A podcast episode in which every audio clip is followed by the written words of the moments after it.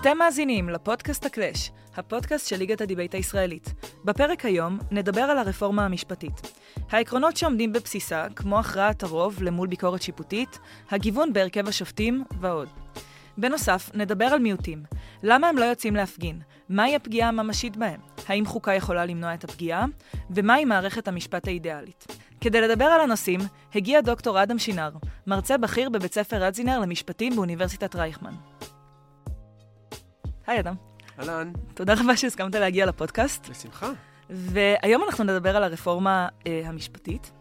אז באמת לפני שנגיע לכל הדברים, כאילו הדברים המרכזיים שרציתי לדבר עליהם הם באמת העקרונות הגדולים מאחורי הרפורמה, וכזה פחות סעיף-סעיף, כי אני מרגישה שאפשר לשמוע את זה באמת כבר בכל מקום. Um, וגם הנושא של חוקה, גם הנושא של מיעוטים, ואלה כזה בגדול הנושאים המרכזיים. עכשיו, לפני שאנחנו ממש נכנסים לכל הדברים, מה דעתך על הרפורמה? אמ, אז בגדול, אני נגדה. זאת אומרת, אני לא גם קורא לה רפורמה, אני קורא לה בעצם איזשהו... הפיכה. אה, אפשר להגיד הפיכה, אפשר להגיד, זה, בעצם, אם, רוצים לבחור משהו יותר ניטרלי, כי לרפורמה יש קונוטציה חיובית, אפשר להגיד. שינויים משטריים. אוקיי. זה לא איזה רפורמה של פה ושם שמשנה אה, אה, איזה סעיף פה, סעיף שם, זה באמת שינוי שישנה את המשטר הישראלי באופן שבו הוא פועל בצורה דרמטית ועמוקה. עכשיו אפשר כמובן לדבר על כל רכיב ורכיב, mm-hmm. האם הוא טוב, האם הוא רע, אבל אם עושים רגע איזשהו זום אאוט ומסתכלים על המכלול, ועל איך כל רכיב פועל באינטראקציה, אינטראקציה עם רכיבים אחרים, אה, אני חושב שהתוצאה תהיה הרסנית לדמוקרטיה, אני חושב שתהיה תוצאה הרסנית להפרדת הרשויות והרסנית ליכולת אה, להגן על זכויות אדם. אז כמכלול אתה חושב שהיא רעה, אבל האם יש בה דברים ספציפיים שהם טובים, או ששום דבר בה? לא, אני חושב שיש דברים שמעוררים פחות התנגדות מדברים אחרים, כן? אני חושב שלמשל... בחלק של הרפורמה שכרגע פחות uh, מדוסקס כי הוא לא עולה להצבעה, mm-hmm. למשל בכל מה שקשור לרפורמה של uh, האופן של היועמ"שים, כן? של היועצים mm-hmm. המשפטיים, המשרדיים. אני חושב שאפשר לדבר על איך אנחנו רוצים שיועמ"שים ייבחרו, או כמה אנחנו רוצים שהחוות דעת שלהם מחייבת, האם שאני חושב שהם צריכים להיות עצמאיים ולהיבחר בצורה לא פוליטית, אבל אני כן יכול uh, לחשוב על מצבים שבהם כשיש מחלוקת בתוך המשרד בין השר לבין היועמ"ש, השר יזכה לייצוג נפרד, וזה לא יצטרך לעבור את הפרוצדורה שזה עובר היום. יש כל מיני דברים שאפשר לדבר עליהם. Mm-hmm. אבל מבחינת העקרונות, אני חושב שהעקרונות שהרפורמה שמה בפרונט, הם עקרונות שאני חושב שהם אה, מסוכנים. משום שהרפורמה שמה בפרונט, אם אנחנו רוצים כבר להיכנס לזה, כן. אה, ב, עכשיו, אני הולך לפשט כמובן, אבל בגלל שזה אנחנו עושים מזומות, אחר כך נוכל להיכנס לפרטים. Mm-hmm. אה, העיקרון המוביל של הרפורמה לשיטתם של אלה שמקדמים אותה, זה עיקרון של מה שהם קוראים לו משילות. כן? כלומר, אנחנו נבחרנו, הממשלה כן. נבחרה, אה, כדי למשול.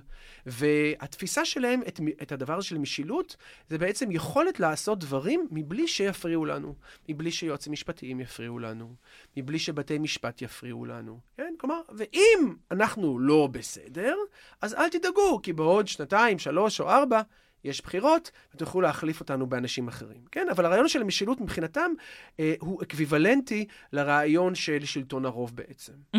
שהרוב נבחר, או הרוב בעצם אה, התגבש מתוך הבחירות, אה, והוא זה שצריך לקבל פה את כל ההכרעות, מבלי שיהיו גורמים אחרים שיפריעו לו. נכון. אז בואו נדבר באמת על המשילות, כי זה באמת אחד העקרונות הגדולים שעומדים מאחורי זה. הטענות המרכזיות לצד הזה שכזה תומך ברפורמה או בהפיכה או בשינוי, זה... שקודם כל יש לך כן מנגנוני ריסון לקואליציה. כלומר, קודם כל מאוד מאוד קשה להרכיב קואליציה מראש. אתה גם צריך לקחת בחשבון אנשים, כאילו שהם אה, אוכלוסיות יותר מוחלשות, או, או מיעוטים באופן כללי במדינה. גם אחרי שאתה כבר הרכבת את כל אלה, עדיין קשה להעביר חוקים מסוימים, ובכנות, יכול להיות שאפילו החוקים האלה, יהיה קשה להעביר אותם ברוב, אה, ברוב של 61, כשיש נגיד קולות מתוך הליכוד שכבר משמיעים כזה קצת ספק אה, לגבי החוקים האלה, ויש כזה הרבה ביקורת ציבורית. ואתה לא חושב שהמנגנוני ריסון האלה הם כן מס, מספיקים? אז בעצם את הצבעת בסך הכל על מנגנון ריסון אחד, שזה המבנה הפנימי של הקואליציה. זה המנגנון הראשון שאת מציעה לנו. כלומר, את לא מדברת איתי על האופוזיציה, את לא מדברת על מוסדות אחרים, את אומרת, הקואליציה אה, תריב בינה לבין עצמה על כל מיני דברים, כי היא מורכבת מגופים שונים, ואנחנו צריכים לסמוך על החיכוכים האלה, הריבים האלה, כדי לרסן. עכשיו, קודם כל, אני חושב שיש עם, עם, עם התפיסה הזאת כמה בעיות. אה, בעיה אחת שאני לא חושב שאנחנו צריכים לסמוך על, כן. על כל מיני אנשים שיריבו. אנחנו צריכים לתכנן, עכשיו זה לא קשור לעמדות הפוליטיות שלנו, אם אנחנו שמאל או ימין או מרכז, אנחנו צריכים לתכנן מוסדות. שהמוסדות האלה יהיו במידה רבה לא תלויים בפרסונות שמאיישים אותם. זאת אומרת, אני לא רוצה עכשיו להגיע למצב שבו אני אומר, טוב, אני, זה הכל יהיה בסדר, כי אני יודע שסמוטריץ' למשל יריב אה, עם, אה, אני לא יודע, עם נתניהו, או אריה דרעי יריב עם גולדקנופ, כן? סתם אה, דוגמה. זאת אומרת, במקרה יכול להיות שהם יריבו, ובמקרה מהמם. יכול להיות שלא יריבו. זאת אומרת, יכול להיות שיהיו לנו קואליציות שבהן יש יותר חיכוכים. למשל, הקואליציה הקודמת של בנט ולפיד, הממשלה הפריטטית, ראינו שהיו בחיכוכים. ומצד שני, יכול להיות שיש לנו עכשיו קואליציה שהיא בגדול הומוגנית, כן? או בגדול מלוכדת, שבה האינטרסים מתלכדים, ולכן החיכוכים שם הם כרגע יותר קטנים. אבל בוא נניח גם שהגורמים האלה הפנימיים כן רבים ביניהם על דברים מסוימים. אבל על מה הם רבים? זאת אומרת, עכשיו, אין ביניהם למשל נציגות למפלגה ערבית. כן? Mm-hmm. אז, אז המיעוט הערבי לא בא בחשבון בקואליציה הזאת. אין שם איזו נציגות מדהימה לקהילה הלהט"בית. אין שם בכלל כמעט נציגות לנשים. אין? אין שם כמובן נציגות לשמאל. גם כן. החילונים אין להם שם נציגות מי יודע מה. כלומר, גם אם הם יריבו פה ושם על איזה אה, חוק כזה או אחר, בוודאי אני חושב שזה לא יכול לרפא את החשש מפני פגיעות גדולות יותר, שעליהם תהיה הסכמה בתוך הקואליציה. כן? זאת אומרת, עכשיו למשל, תן דוגמה למשל, רק מאתמול, מהמם. אה, הממשלה מקדמת, או כנראה תקדם, את- את החוק שלא יאפשר הכנסה של חמץ לבתי חולים. נכון. עכשיו, זה האינטרסים של היהודים הדתיים והיהודים שומרי מסורת, נגיד, שאומרים, אנחנו רוצים איזה אזור סטרילי. הם לוקחים בחשבון את החילונים? אני לא חושב. הם לוקחים בחשבון את ה-20% מהמדינה שהם ערבים, שגם הם מאושפזים בבתי חולים וגם יש צרכים? לא, הם לא רואים אותם בכלל. הם לא חושבים למשל לחוקק חוק איסור הכנסת אה, אוכל ברמדאן, כן? זה לא יעלה על דעתם למשל. ולכן, גם אם יש איזה אי אלו חיכוכים פנימיים ביניהם, אני לא חושב שזה יכול לרפא את החששות שיש לנו במובן הרחב יותר של. מכלול שלם של זכויות אדם. אוקיי, והעובדה שהם צריכים להיבחר באמת כל, אפילו פחות מארבע שנים. אוקיי, אז אני חושב שגם זה לא מניח דעת. בוא נגיד שיש, שהיום בישראל יש בחירות. מהמם. אם את אומרת, אוקיי, את אומרת סטטיסטית, אה, לא כל ארבע שנים פחות. קודם כל, לפי החוק כל ארבע שנים, ויש כמובן בישראל ממשלות שצלחו ארבע שנים. אז זה לא... כן. אה, אה, ועכשיו, זה שלאחרונה פחות, אז בסדר, שוב, אנחנו לא צריכים לסמוך על איזה מבנה קונטינגנטי שככה מקרה וככה זה יהיה המשך. אבל בוא נגיד שאת צודקת, ונגיד לא יהיו בחירות כל ארבע שנים, כי בפועל יש בחירות בישראל כל שלוש שנים, או כל שנתיים וחצי. אפילו ארבע שנים זה בסדר. זה עדיין, הכוונה בכללי למנגנון שמחייב אוקיי, אותם למצוא. חן בעיני אז- העם. אז אני חושב ש... אז קודם כל, מה זה למצוא חן? עכשיו יש הרבה בעיות לדעתי עם הטיעון הזה, ונתחיל מה- מההתחלה. אמ, למשל, נגיד עכשיו, הזכות אדם שלך, אה, לך, שלך, רותם, אה, נפגעת. כן, למשל, אני לא יודע, את... אה, אה, דמייני לעצמך, אה, את רוצה עכשיו לקבל אה, שירות מאיזה עסק, והעסק מהמם. אומר, אני לא נותן שירות לנשים, כי אני לא יודע מה. או כן. אני רוצה לתת שירות לנשים רק אם הנשים הן צנועות, או whatever. מהמם. עכשיו אני בא ואומר לך, אבל אל תדאגי, בעוד ארבע שנים יש בחירות. עכשיו, רותם אומרת לי, את אומרת לי, מה אכפת לי? מה, הזכויות שלי נפגעות עכשיו. כן? עכשיו אני רוצה את השירות. עכשיו אני רוצה לשמור על החופש שלי. עכשיו אני רוצה שלא ישימו אותי בכלא שלא כדין. עכשיו אני כן. רוצה שלא יפקיעו לי את הקרקע. עכשיו אני רוצה שלא יפלו אותי. להגיד לי שעכשיו בעוד שנתיים, שלוש או ארבע יש בחירות, זה לא משנה, כי עכשיו זה קורה. מהמם. ובעוד ארבע שנים לך תחפש. זה דבר אחד. דבר שני, בסופו של דבר, אני חושב שבחירות זה לא דבר שכל כך יכול לסייע לנו. בסופו של דבר, כשאנחנו הולכים להצביע בבחירות, ותחשבי על עצמך, ושכל אחד מהמאזינים יחשוב על עצמו, על מה הוא, שהוא בא להצביע בבחירות, על מה הוא מצביע. הוא מצביע יכולת על, ה, על יוקר המחיה. הוא מצביע אולי על המצב מול הפלסטינים, או על המצב כן. מול איראן. עקרונות אלף אחד- יותר כלליים. הדברים הגדולים. זה, כן. כשאתה בבחירות פתק אחד זה עסקת חבילה. נכון. ברור שהפתק הזה לא יכול להחליף את אה, אה, מאות ואלפי הסוגיות שפוגשות אותנו ביום-יום בין בחירות לבין בחירות. מהמם. ולכן להגיד לי, תשמע, בעוד שלוש או ארבע שנים יש בחירות, אז אל תדאג, לא עוזר לפלסטיני שהקרקע שלו נלקחת, או למבקש המקלט שעכשיו נמצא במתקן חולות, או למישהי שעכשיו אה, מופלית. כי עכשיו הם רוצים תרופה. ולא כן. לחכות בעוד ארבע שנים, שגם אז היא לא תגיע. ואגב, דבר שלישי אולי, מהמם. שהבחירות הן גם לא תשובה להרבה מאוד אנשים בישראל. קודם כל, יש הרבה מאוד אנשים בישראל שמושפעים מחוקים של הכנסת, אבל לא יכולים להשפיע על הכנסת. הפלסטינים, שישראל שולטת עליהם למעלה מ-50 שנה, אין להם זכות, אה, זכות להצביע בבחירות. אז אם עכשיו הכנסת מעבירה חוק, כמו חוק ההסדרה, שלוקח קרקע פלסטינית, אתה לא יכול להגיד לפלסטיני, תצביע, יהיה בסדר, כי הוא לא יכול להצביע מהמם. בכלל. מבקש המקלט שנמצא במתקן חולות או במקום אחר, או לוקחים לו עכשיו 20% מהמשכורת, להגיד לו, אתה יכול להצביע בבחירות, לא יעזור לו, הוא לא יכול להצביע בבחירות. להגיד לאזרח ערבי בישראל, אל תדאג, הכל יהיה בסדר, יש לך בחירות, אבל למעט רע"מ, שהייתה בקואליציה לאיזה שנה וחצי, בגדול, הערבים הם לא משפיעים בכנסת, כן? הם לא חלק מהקואליציה, אין להם תפקידים מיניסטריאליים, ולכן להגיד למישהו, יש בחירות, זה לא עוזר. כן, ואתה חושב שחוקה יכולה לפתור את כל הבעיות שדיברת עליהן עכשיו? קודם כל, אני חושב שהרבה מאוד מהבעיות של ישראל, הם, הם לא ייפסקו גם אם תהיה חוקה ובין אם לא תהיה חוקה. זאת אומרת, יש כאן mm-hmm. בעיות שורשיות שהן אה, של חברה שהיא מאוד מקוטבת על צירים שונים.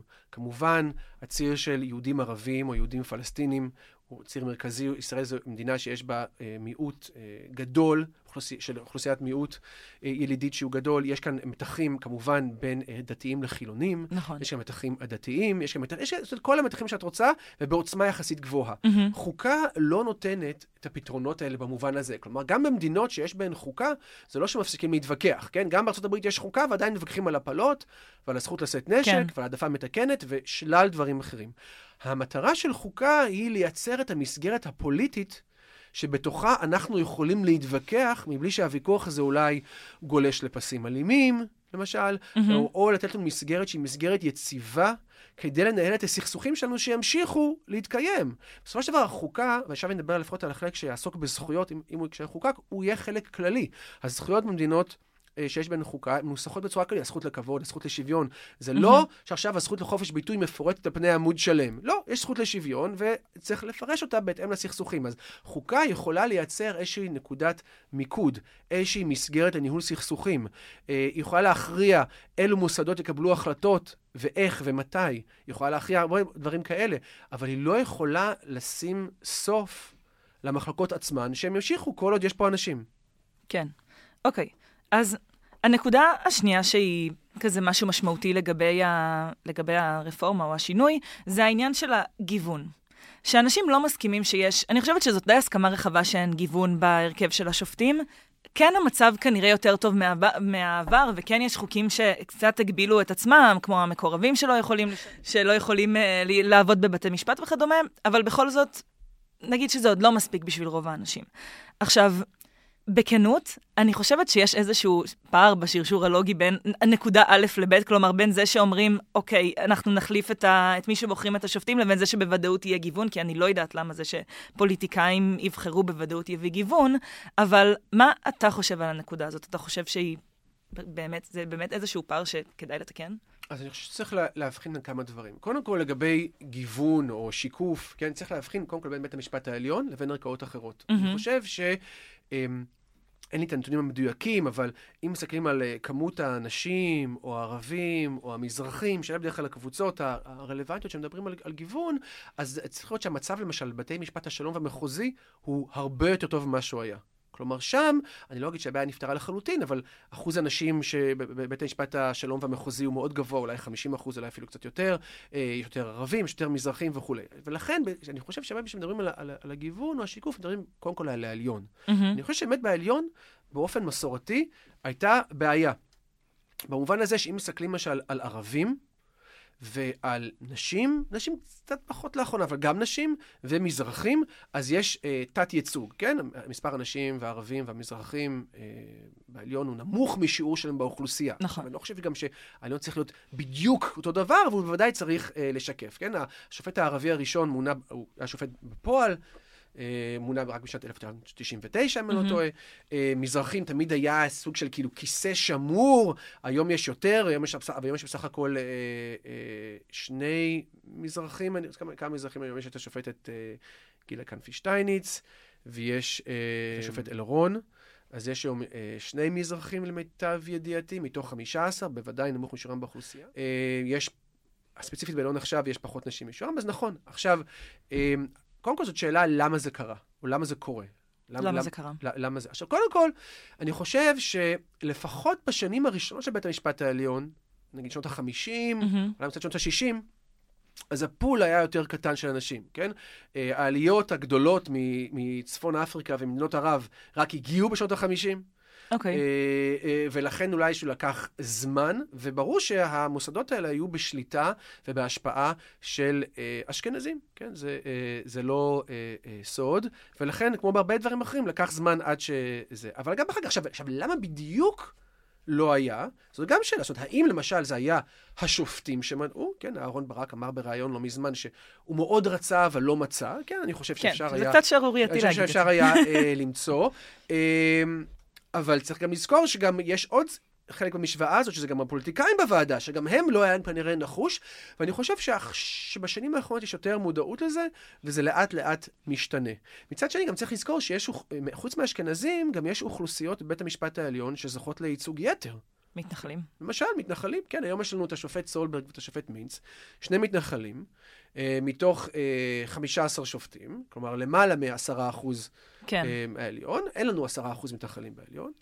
אה, אז אני חושב שבוודאי שאפשר, לא רק שאפשר, שגם צריך לה- להביא לכך שיהיו אה, שופטים מעולים שישקפו את מגוון הקבוצות בישראל. עכשיו אנחנו מגיעים לכשל הלוגי שדיברת עליו, מהמם. האם לרפורמה הזאת יש קשר עם, תהיה יותר, לכך שיהיה יותר שיקוף או מגוון? כן. ואני חושב שתלוי לאיזו קבוצה. ספציפית, אם מסתכלים על הקואליציה הנוכחית, האם סביר שהקואליציה הנוכחית תמנה עכשיו שופטים ערבים? אני לא רואה למה שזה יקרה. כלומר, למה ששופטים ערבים אה, ימנו על ידי הגורמים הכי ימנים קיצוניים אה, אה, אה, אה, בקואליציה? האם הקואליציה הנוכחית עכשיו תמנה יותר נשים? אולי. מצד שני, אני מסתכל על כמות הנשים בקואליציה וכמות הנשים כן. שהם שרים, ואני אומר, תשמעו, אני לא בטוח שזה מה שהכי חשוב לכם לקדם נשים. תראו, אין לכם כמעט נשים בעצם עצמכם, לא בתור מנכ"ליות של משרדים, לא בתור שרות, נכון. ולא בתור חברות אה, אה, קואליציה. אז לא נראה שזה. האם הקואליציה הזאת תמנה יותר להט"בים? כן, האם גולדקנופ ודרעי וסמוטריץ', ו- האם אלה עכשיו, זה מה שהם ימנו שופטים להט"בים? ולכן, עכשיו, יכול להיות שהם ימנו יותר מזרחים למשל. אבל אני לא רואה אותם פועלים לגיוון יותר גדול מהמם. אה, בכל הגזרות האחרות, ואני גם לא חושב שהייתה להם מניעה לפעול לפני כן. כן. כלומר, הנה למשל השופטת אה, קנפי שטייניץ, שהוריה, נדמה לי, אה, ממרוקו, היא לא מונתה בממשלה הנוכחית, היא מונתה בממשלת בנט-לפיד. כן? זאת אומרת, היה אפשר למנות שופטים אזרחיים, גם, לא, לא צריך לשנות את ההרכב של הוועדה, אם המטרה שלך היא להשיג מגוון במינויים עצמם. אפשר להשיג את זה גם בצורות אחרות. אז אני כן רוצה לחזור רגע לכל הרעיון של אה, שלטון העם ושל המשילות. בסופו של דבר, העם בוחר, בוחר אוקיי? כאילו, יש לו את, ה, את הכוח, ובסופו של דבר, השאלה, השאלה הסופית היא, למי אנחנו נותנים את העליונות? כאילו, אנחנו נותנים אותה לממשלה, או שאנחנו נותנים אותה לרשות השופטת? קודם כל, אנחנו לא נותנים מינוי לממשלה, אנחנו מצביעים לכנסת. אוקיי, אנחנו לא מצביעים לממשלה. נכון. נכון? כן. הכנסת מייצגת את, נקרא לזה בגדול, את העם, מהמם. בסדר? את המדינה, את האזרחים. הממשלה בדרך כלל מייצגת 50 פסיק, כן. או 51 או 52 אחוזים מאלה שהצביעו לכנסת, כן? ספציפית, הממשלה היום מייצגת 64 מנדטים, כשבפועל, אם מסתכלים על התפלגות הקולות, אנחנו רואים שזה די 50-50 בלי שום קשר. נכון שיש 50 אחוז וקצת מתורגמים אולי ל-64 מנדטים, אבל, אבל יש עוד, אה, זאת אומרת, אנחנו לא מצביעים לממשלה. נכון. נכון. אוקיי, אז למה אתה חושב שבסופו של דבר הכוח כזה, המילה האחרונה צריכה להיות אצל הרשות השופטת בכל זאת? קודם לא, לא אמרתי שהמילה האחרונה צריכה להיות רשות שופטת, אמרתי שאני חושב שהרשות השופטת צריכה להיות, להיות לה אפשרות להגיב או לבלום מהמם. אה, אה, חריגות שיש ברשויות אחרות. אה, וכמובן לא רק אני חושב את זה, אלא הייתי אומר שכל המדינות, כמעט כל המדינות הדמוקרטיות המערביות, אה, מעניקות תפקיד כזה לבית משפט. אה, מהמם. לא כולן, אבל כמעט כולן, בערך 90 אחוז, אה, של אה, ביקורת. זה. עכשיו, למה אני חושב את זה? בדיוק בגלל הבעיה ש- שהרגע עמדנו עליה, שבסופו של דבר הממשלה מייצגת 50 וקצת אחוז, 51 אחוז, 52 אחוז מזה. ולכן החשש שמתעורר הוא שבמקרים מסוימים, הרוב ישתמש בכוח שיש לו כדי להעביר חוקים או כדי להתקין חקיקת משנה, כדי לפגוע במיעוט. והמגבלות החוקתיות שיש, אה, שמפעילים על הרוב, הן לא נעש, הן נעשות בעצם בשם העם כולו, כלומר בשם הדמוקרטיה. זאת אומרת, התפיסה היא שבעצם הזכויות האדם הן לא זכויות האדם של המיעוט או של הרוב, הן של כולנו, ועליהם צריך לשמור. וכל הרעיון של זכות, כן, אם אנחנו, נחשוב רגע, מה זה בכלל זכות? שיש לי זכות לעשות משהו. אם עכשיו אני רוצה, אה, אחרי שאנחנו מסיימים פה את הפודקאסט, ואני רוצה לרדת למטה אה, ולאכול, לא יודע, מה אוכלים? היום באמת, בש- בשעה כזאת. סנדוויץ', יכול לאכול. סנדוויץ', אני רוצה לרדת למטה ולאכול סנדוויץ'. כן. אוקיי? האם יש לי זכות לאכול סנדוויץ' בגדול? זכות לאכול, נכון? כן. אוקיי. עכשיו, אולי הרבה מאוד אנשים חושבים שאני לא צריך לאכול את הכריך הזה. הוא אוקיי. לא בריא. לי. עכשיו, כל הרעיון של זכות היא שאני יכול לעשות משהו, גם אם רוב האנשים חושבים שזה יהיה רעיון רע אם אני אעשה את זה. מהמם. כן? גם אם זה לא יהיה מוצדק מבחינתם. זאת אומרת, אנחנו מבינים את הרעיון של זכות כמגבלה על הכוח של הרוב. עכשיו, אם את מסכימה איתי שבמדינה דמוקרטית יש זכויות, ושזכות זה מגבלה על הכוח של הרוב, אז מה בעצם את אומרת לי? שאת מצפה שהמגבלות על הכוח של הרוב יגיעו מהרוב עצמו? זה נראה לי קצת לא סביר לחשוב שהרוב יטיל לעצמו מגבלות, כן? תחשבי לזה למשל, שאני עכשיו, זו הדוגמה שאני אוהב לתת, אני עכשיו אומר לעצמי, אני רוצה דיאטה, ואני מחליט עכשיו לא לאכול פחמימות. אוקיי. לא, לא אוכל יותר אה, קרואסון. כן. יום, נגיד, נגיד עכשיו יום חמישי, ולמחרת אנחנו ביום שישי, ואני יושב בבית קפה, ואני אומר, נורא בא לי קרואסון. אתה אומר, רגע, אבל אתמול אמרת שלא תאכל קרואסון. נכון, אבל מה אני אומר לעצמי? בסדר, אבל אני אותו בן אדם. זה שאני אתמול אמרתי שאני לא אוכל, לא מגביל אותי היום. זה עדיין אדם שינה, ואדם שינה, כמו שאמר משהו ביום חמישי, יכול לומר משהו ביום שישי. נכון. ולכן, במדינות דמוקרטיות, ברובן לפחות, אנחנו רוצים שמי שיטיל את המגבלה על הכוח של הרוב, לא יהיה אותו כוח של הרוב עצמו, כי אנחנו לא סומכים עליו באיזשהו מקום שיטיל את המגבלה, ואנחנו מחפשים מוסד אחר, שאנחנו קוראים לו בתי משפט, שזה... שיגיד, אוקיי, יש פה איזה מגבלה. אוקיי. למרות שזה קצת הרעיון של חוקה כזה, לקשור נכון. את הידיים של עצמנו. ברור, וזה הרעיון של חוקה. עכשיו, עכשיו, מי אוכף את החוקה?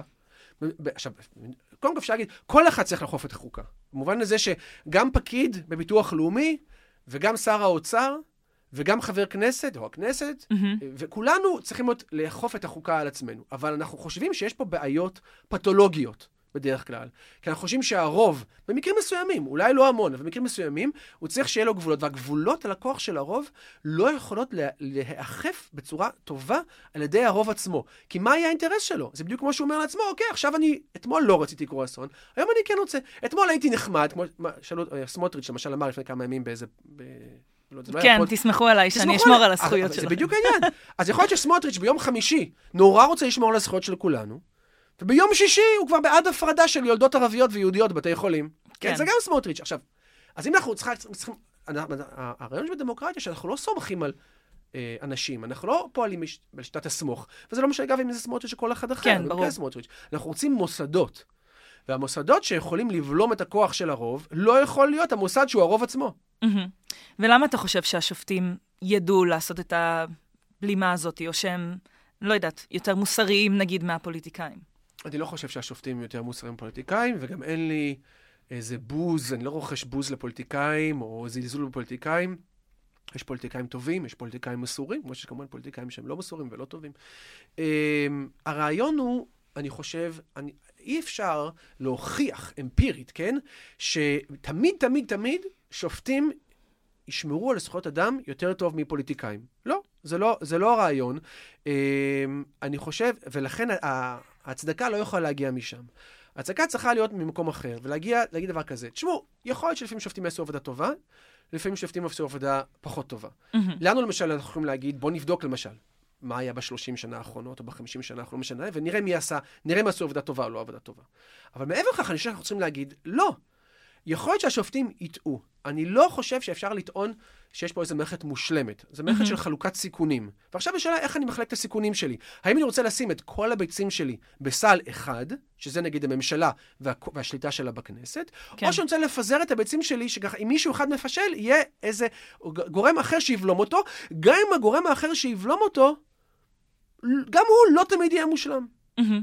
אז זה לא הנקודה שהשופטים הם חכמים יותר ומוסריים יותר, אלא שהעובדה שהשופטים הם, הם, הם קודם כל רשות אחרת, וגם שלשופטים ולבתי המשפט יש מאפיינים מוסדיים שאנחנו מתכננים אותם כך שהם יוכלו לבלום. כלומר, למשל, שופטים לא נבחרים בבחירות, שופטים לא שייכים למפלגה, יש שם איזושהי עצמאות מסוימת וניתוק מהפוליטיקה, כלומר, דו, אה, אה, קביעות בתפקיד, מאוד קשה לפטר אותם, שיש לזה גם חסרונות לפעמים כמובן. בדיוק, זה אבל- הרבה אנשים רואים את כל הדברים האלה אבל הרעיון של כחסרונות. העצמאות של בית משפט, שבמידה מסוימת, אם כי כמובן לא הרמטית, אבל במידה מסוימת הוא מנותק מהעם, זה מה שיכול לגרום לנו לבטוח בו גם. כן, להגיד, אנחנו יודעים שאתה לא עכשיו צריך לשאת חן בעיני מגזר כזה או אחר. שאתה לא מתחנף למישהו כדי לקבל את הקול שלו בבחירות. ולכן אנחנו נו- מוכנים לסמוך עליך במובן, במובן הזה כדי לבלום. האם זה אומר שבכל פסק דין פסק דין אה, הוא יהיה נהדר? לא, ברור שלא. לי בעצמי יש המון ביקורת על אה, בית המשפט העליון במגוון כן. כן. רחב של תחומים. נכון, אבל זה בדיוק מה שאנשים, זה בדיוק הבעיה של הרבה אנשים, שהם אומרים, אוקיי, מתוקף מה בית המשפט הוא זה שמחליט בסופו של דבר, או הוא זה שיש לו כזה יכולת לבקר את ההחלטות או את הקבילות ששמנו על עצמנו לחוקי יסוד או whatever. אז קודם כל, בכל מדינה דמוקרטית, וגם בישראל, אה, אנחנו חושבים שבית המשפט הוא זה שאחראי על פרשנות של החוק. אוקיי. פרשנות של החוק, פרשנות של החוזה, כן? שיש לי סכסוך. לי ולמדינה יש סכסוך נגיד, כן? אה, והסכסוך הזה נסב, נסוב סביב חוק.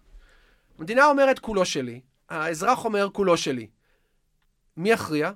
לא יכול, אז אם אנחנו נלך לממשלה שתכריע, אז, אז כבר היא מחליטה על הכל, נכון? Mm-hmm. ולכן בכל מקום בעולם אנחנו מפרידים את הרשויות. אנחנו אומרים, יש מי שמחוקק, יש מי שמבצע, ויש מי ששופט, מיישב את הסכסוך, מפרש. אה, אה, ומכאן מגיע התוקף. התוקף גם מגיע מזה שקודם כל אין ברירה. אנחנו צריכים שיהיה מישהו שיכריע בסכסוכים. בכל חברה, בין אם זו חברה מודרנית או חברה פרה-מודרנית, יש לה מנגנון כזה של יישוב סכסוכים. סכסוכים יכולים להיות ביני לבינך, סביב מכירה של דירה, mm-hmm. ויכולים להיות גם סכסוכים ביני לבין השלטון, שהשלטון פוגע לי. פוגע בי, או שולל ממני איזה משהו. כן, עכשיו בית המשפט העליון צריך לפרש את החוק שפוגע. הוא צריך לפרש את חוק יסוד כבודם וחירותו לצורך העניין, ולהחליט איך הדברים האלה מסתדרים ביחד. מה גובר. אז הפונקציה הזאת, כפונקציה, קיימת בעצם בכל מקום בעולם. נכון, אבל ב- בעניין הזה של הפרשנות, אני חושבת שאולי פה גם נמצאת בעיה של הרבה מאוד אנשים שאומרים, אוקיי, אני מבין שבית המשפט צריך לפרש, אבל הוא מפרש רחוק מדי. טוב, אני כמובן, קשה להתייחס לטענה כזאת, כי השאלה היא מה זאת אומרת, מה זה רחוק מדי? כלומר, באופן סובייקטיבי מדי. אז קודם כל, אני חושב שזאת טענה שהיא קצת כללית. זאת אומרת, אני חושב שקשה להתייחס לטענה כללית בלי לדבר אולי על מקרים קונקרטיים. עכשיו, אם הטענה היא ששופטים הם שונים זה מזה, ושופטים יש להם תפיסות עולם ותפיסות ערכיות כאלה ואחרות, אני חושב שזה יהיה אה, טיפשי להכחיש את זה, כן? כן. ברור. יש, תופש, יש, כל השופטים, אה, וזה לא משנה כרגע מי הם, יש להם תפיסת עולם ויש להם תפיסת עולם פרשנית. אה, ובמשפט חוקתי הרבה פעמים גם זה בא לידי ביטוי, משום שהסוגיות שמגיעות למשפט חוקתי, להבדיל אולי מדיני מיסים או, או סדר דין אזרחי, mm-hmm. הם דברים שהערכים האלה מתחדדים יותר, או לפחות הם יותר בולטים. אם כי כמובן שהערכים האלה רלוונטיים גם בדיני תאגידים וגם בדיני קניין וכולי. אין לך תחום במשפט שהוא נטול ערכים. הרי כל פרשנות של החוק בעצם, מה זה חוק? חוק זה מסמך פוליטי, הוא תוצאה של הסכמה פוליטית או של פשרה פוליטית. ולכן אי אפשר לברוח מהמחלקות האלה, לא משנה באיזה תחום.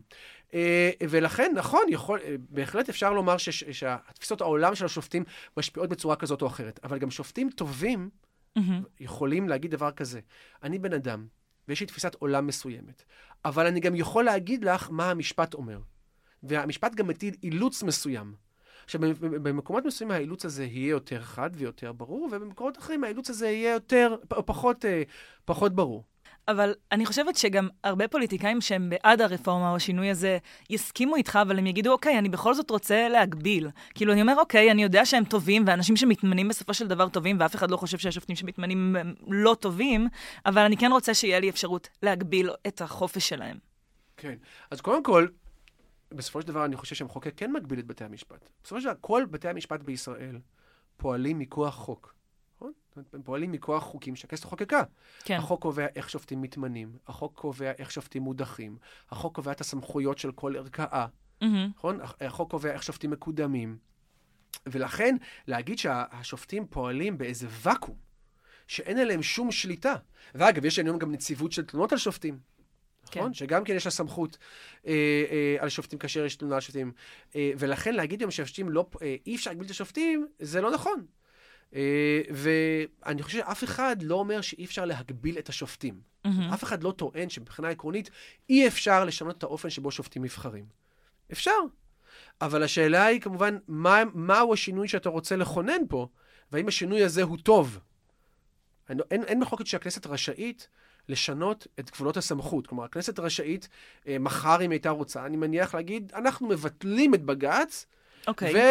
והופכים את המשפט החוקתי למשפט של שלוש ערכאות, שמהשלום ועד המחוזי וערעור לעליון, mm-hmm. ונשנה את האופן. אפשר. אפשר לשנות את האופן של, אפשר לבטל את החברות של נציגי לשכת עורכי הדין בוועדה לבחירת שופטים ולהחליף אותם בנציגי ציבור למשל, לא יודע מה. כן. אפשר, אפשר, ברור, הכל אפשר. אבל השאלה היא כמובן מה רוצים לעשות.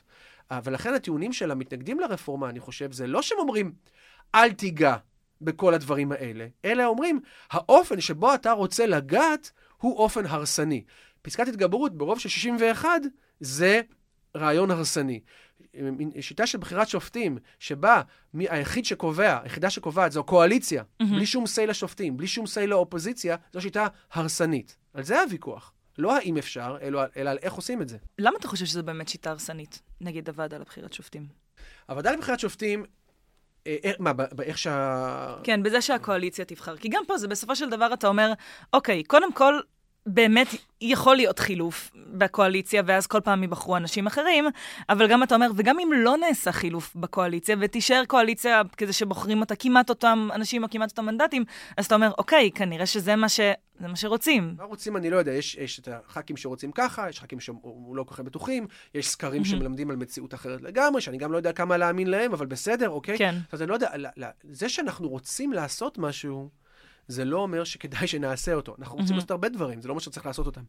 אה, אז ככה, אבל בואו נחזור לשאלה עצמה. למה אני חושב שהשיטה הזאת היא הרסנית? אני חושב שכאשר השופט, אה, השופטים מייצגים רק את אותם 51 אחוז, אז הפוליטיזציה היא תהיה, היא, היא, היא תהיה מיידית. כלומר, לא ימנו, קודם כל ימנו כמובן רק שופטים שחושבים כמו הקואליציה. לכן, למשל, היכולת של בית המשפט לשמש כבלם, כאיזשהו גורם ממתן או מרסן על כוחו של הרוב, יקטן מאוד. אוקיי. Okay. נכון? משום שאם אני ממנה את השופטים האלה, למה? כי אני יודע שהם לא יפסלו את הדברים שאני רוצה לעשות. כן. אז, אז אני יוצר בית משפט שהוא בעצם, הוא התמונת ראי, הוא משקף את הקואליציה. במקום שתהיה הפרדת רשויות, שרשויות שפועלות באופן שונה עם אנשים שונים, אני מייצר לי כפילים בכל mm-hmm. מקום מקום. זה דבר אחד. דבר שני, הוועדה לבחירת שופטים לא רק בוחרת שופטים, היא גם מקדמת שופטים. Mm-hmm. Okay? אוקיי? עכשיו, השופט שנמצא בשלום, הוא במחוזי, מה הוא רוצה לעשות? השופט השלום רוצה להגיע למחוזי. המחוזי רוצה להגיע לעליון. הוועדה עכשיו נשלטת על ידי הקואליציה. אפילו לא, לא על ידי פוליטיקאים, על ידי הקואליציה בלבד. אני רוצה שיקדמו אותי. באופן טבעי, מה אני אעשה? אני, יכול מאוד להיות שאני אכוון את הפסיקות שלי, אני אפזול לוועדה הזאת, ואגיד, אוקיי, אולי אני עכשיו, בכל מיני מקרים, אפסוק בצורה כזאת, שתבטיח את הקידום שלי. כן. וגם זה מאוד מאוד פוגע בעצמאות השיפוטית. ומה שהרבה פעמים לא מדברים עליו ומפספסים, והוא מאוד מאוד חשוב, כל הדיון היום הוא עוסק בעליון. כן, העליון מקבל הכרעות ערכיות בכל מיני סוגיות נורא חשובות, ולכן אה, חשוב שמי שיש שם זה אנשים שישקפו, ואוקיי, אוקיי. אבל בסופו של דבר השינוי הזה בוועדה לבחירת שופטים, הוא, הוא הולך להשפיע גם על השלום וגם על המחוזי. שם אין הרבה סוגיות ערכיות באותו, באותו מובן. שם כן. פוליטיזציה, כן. אנחנו רוצים שהיא גם לא תגיע. ולכן המהלך הזה הוא הרבה יותר הרסני, כי הוא לא הולך להשפיע על כמה שופטים בעליון, הוא הולך להשפיע mm-hmm. על כל מערכת המשפט, השלום והמחוזי והעליון, ועל בתי הדין לעבודה, ועל בתי המשפט לענייני משפחה. והשיטה תהיה פשוט מאוד פוליטית לחלוטין, שוב, ללא בלם. ללא שום, ללא שום בלם, ללא say לשופטים, ללא say לאופוזיציה. ואגב, אם באמת אומרים, אנחנו רוצים שבית המשפט ישקף את העם, כן. הוא לא ישקף את העם. הקואליציה תמנה את האנשים שהיא רוצה. אותם 51 אחוז שמעניינים אותה. זה לא העם, זה רוב קטן מאוד לקבוצה מסוימת, שבאמצעות הרוב הקטן הזה, היא תשתלט עכשיו על כל המנגונים שבולמים. היא תשתלט, היא כבר השתלטה על הכנסת במידה רבה, mm-hmm. הממשלה שולטת בכנסת במידה רבה, נכון. ועכשיו היא גם תשתלט על היועצים המשפטיים בתוך הרשות המבצעת, כן, השתלטות מבפנים לתוך הרשות המבצעת, ועכשיו היא גם תשתלט על בתי המשפט.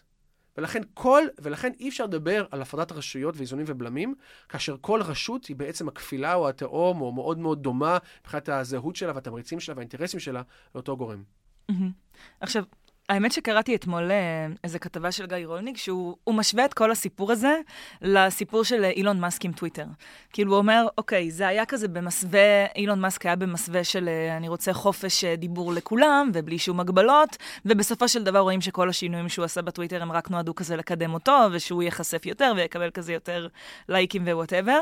והוא משווה את זה פה לכמה אוכלוסיות שאומרות במסווה, אנחנו רוצים יותר גיוון, אנחנו רוצים יותר שליטה של עם. פעם, אבל בפועל זה נועד לשרת כזה את אה, ביבי, את דרעי, את החרדים, אמ, את מי הוא עוד ציין שם? את פורום קהלת בוודאות, ועוד עוד אוכלוסייה שאני לא זוכרת. כן. אתה חושב ש... אתה חושב שזה המצב? אז במובן מסוים כן. קודם כל, אני חושב שמה שאנחנו רואים עם אילון מאסק זה באמת שאדם שיש לו את כל הכוח עכשיו, ולא, וכמעט ולא צריך דין וחשבון לאף אחד. וכשלא צריך דין וחשבון לאף אחד, כמו לאף הרשות שבולמת אותך, אתה בגדול עושה מה שבא לך, או אתה מנסה לעשות מה שבא לך. ולכן, כשיש לך כוח יותר מדי לרשות אחת, או לגוף אחד, או לאדם אחד, מה אנחנו אומרים על הכוח הזה? שהוא שהוא משחית. נכון? ולכן גם הטענה שהמצב הזה, הרפורמה הזאת שמקודמת, לא רק תפגע בעיקרים דמוקרטיים בסיסיים, היא גם תביא לשחיתות מאוד מאוד גדולה. כן, של מינוי מקורבים, של פעולות לא ענייניות, של שורה של דברים, משום שלא יהיו גורמים אחרים שאין את הכוח להגיד את זה לא. עד כאן. כן, לא בית משפט, שאפשר להתגבר עליו, כן. לא יועמ"שים שאומרים לך לא, כי אם עכשיו יהיו יועמ"שים מטעם ומילא אפשר להתעלם מהעצה שלהם, מהמם. וכאמור לא הכנסת וכולי. אז, אז, אז אמ, במובן הזה, יש כאן פתח לשחיתות שהוא מאוד מאוד גדול, ולהגיד סמוך עליי זה לא יקרה, אילון מאסק אמר סמכו עליי זה לא יקרה. אבל ברגע שיש לך את כן. הכוח, עכשיו זה לא- גם לא שאילון מאסק, אני חושב שהוא איזה שטן במובן הזה, כן, אני גם לא מכיר אותו, כן, אבל במובן הזה שזה, יש משהו מאוד מאוד אנושי. מאוד מאוד אנושי בזה שיש לך כוח. תחשבי, יש דוגמה נהדרת אה, שנותנים בספר שלהם, אה, אה, משה הלברטל וסטיבן הולמס. הם מהמם. כותבים ספר, הם כתבו ספר על ספר שמואל, על- תחיל, תולדה של תחילת הפוליטיקה. אוקיי. והם הסתכלו על שאול המלך. מה שאול המלך בהתחלה? הוא אמר, אני לא רוצה את המלוכה. הוא ברח מהמלוכה, רק רצה לחפש אתונות, נכון? הוא ברח משמואל שניסה למשוך אותו. מהמם. לא רצה להיות מלך, לא רצה את הכוח, רצה להיות אדם פרטי שחי בצניעות ועוסק בדברים, אה, עוסק בענייניו. הוא ברח מזה. אבל בסופו של דבר לא הייתה לו ברירה, הוא לא היה יכול לסרב לשמואל ולאלוהים, ונהיה מלך. נכון? וברגע שהוא נהיה מלך, מה קרה לו? בכל מאודו שמר על המלוכה. מהמם. הוא רדף את דוד, כי הוא זיהה בדוד יריב איום, פוטנציאלי כן. שרוצה לקחת את מקומו, והוא רדף אותו וניסה להרוג אותו. כן, כלומר, והרעיון ממחיש משהו מאוד פשוט. גם הבן אדם הכי צנוע, הכי בורח מכוח ומסמכות, ברגע שהסמכות כבר שלו, הוא כבר יתאהב בה וישתמש בה וגם לא יכול לראות עצמו בלי זה. ולכן, אגב, הטענה שאומרים, לא נורא, אולי בעוד ארבע שנים תהיה ממשלה אחרת, והיא תבטל את כל הרפורמות האלה, גם את זה אני לא קונה, כי הממשלה החדשה תתאהב באופן בלתי נמנע בכוח שעכשיו יש לה. ואדם שיש לו כוח, לא בקלות נפרד מהכוח הזה. אמ, אבל אתה חושב שזה לכדי רמה שישנו, לא יודעת, את השיטה הדמוקרטית? בוודאי שאני חושב שיש סכנה כזאת. עכשיו, בוא נחשוב על, על החצי השני של השאלה שלך. האנשים האלה שעכשיו מנית אותם בשאלה שלך, הם רוצים את הרפורמה הזאת. אז יש כאלה שבאמת מאמינים בזה, שהם חושבים שזו הדמוקרטיה, שלטון הרוב ללא מגבלות. בסדר כן. גמור. אבל בסופו של דבר צריך לשאול את עצמנו שאלה אחרת. מה אתם, והיא, מה אתם רוצים לעשות? כלומר, יש אג'נדה נוספת, שנייה, מהמם. שאומרת לעצמה דבר כזה. אם הייתי יכול לעשות את כל מה שאני רוצה לעשות אה, אה, עכשיו, לא, נגיד את זה בצורה אחרת. אני רוצה לעשות כל מיני דברים, מהותיים, מדיניות אוקיי. מסוימת. כן. אם הייתי עושה את זה עכשיו, לא הייתי יכול לעשות את זה. למה? כי היועמ"שים היו עוצרים אותי, כי בית המשפט היו עוצרים אותי. כי אני יודע שיש בעיות חוקתיות עם, עם הפרוגרמה האידיאולוגית שלי. אוקיי. ולכן, מה הרפורמה באה לעשות? באה לעשות? אני רוצה לבטל את החסמים האלה, את הנקודות וטו האלה, את הבלימה הזאת. מהמם. למה אני עושה את זה? מה, רק כדי לבטל אותם? לא. כי, הרגע, כי ברגע שאני אבטל אותם, אז אני אתחיל להעביר את הדברים שאני באמת רוצה לעשות. מה זה הדברים שאני רוצה לעשות? אוקיי? כן. אני אתן כמה דוגמאות. ודוגמאות, דוגמאות קונקרטיות, אני לא אמציא שום דבר. בסדר? מהמם. אז שלמה קרעי רוצה לבטל את התאגיד, נכון. כן? זה יכול ליצור בעיות חוקתיות, אבל אם אין בית, אם אין בית משפט שיפסול את זה, או בית, או בית משפט שאפשר להתגבר עליו בקלות, אז הכל טוב, נוכל לעשות את זה בקלות רבה. בגלל זה גם אמרו, עזוב אותך מהתאגיד עכשיו, בוא נחכה שנעביר את הרפורמה ואז נתפנה לזה. לא הורידו את זה מסדר היום, רק אמרו בוא נעביר את הרפורמה, כי זה יקל עלינו אחר כך לסגור את התאגיד. אוקיי? אוקיי. זה דבר אחד.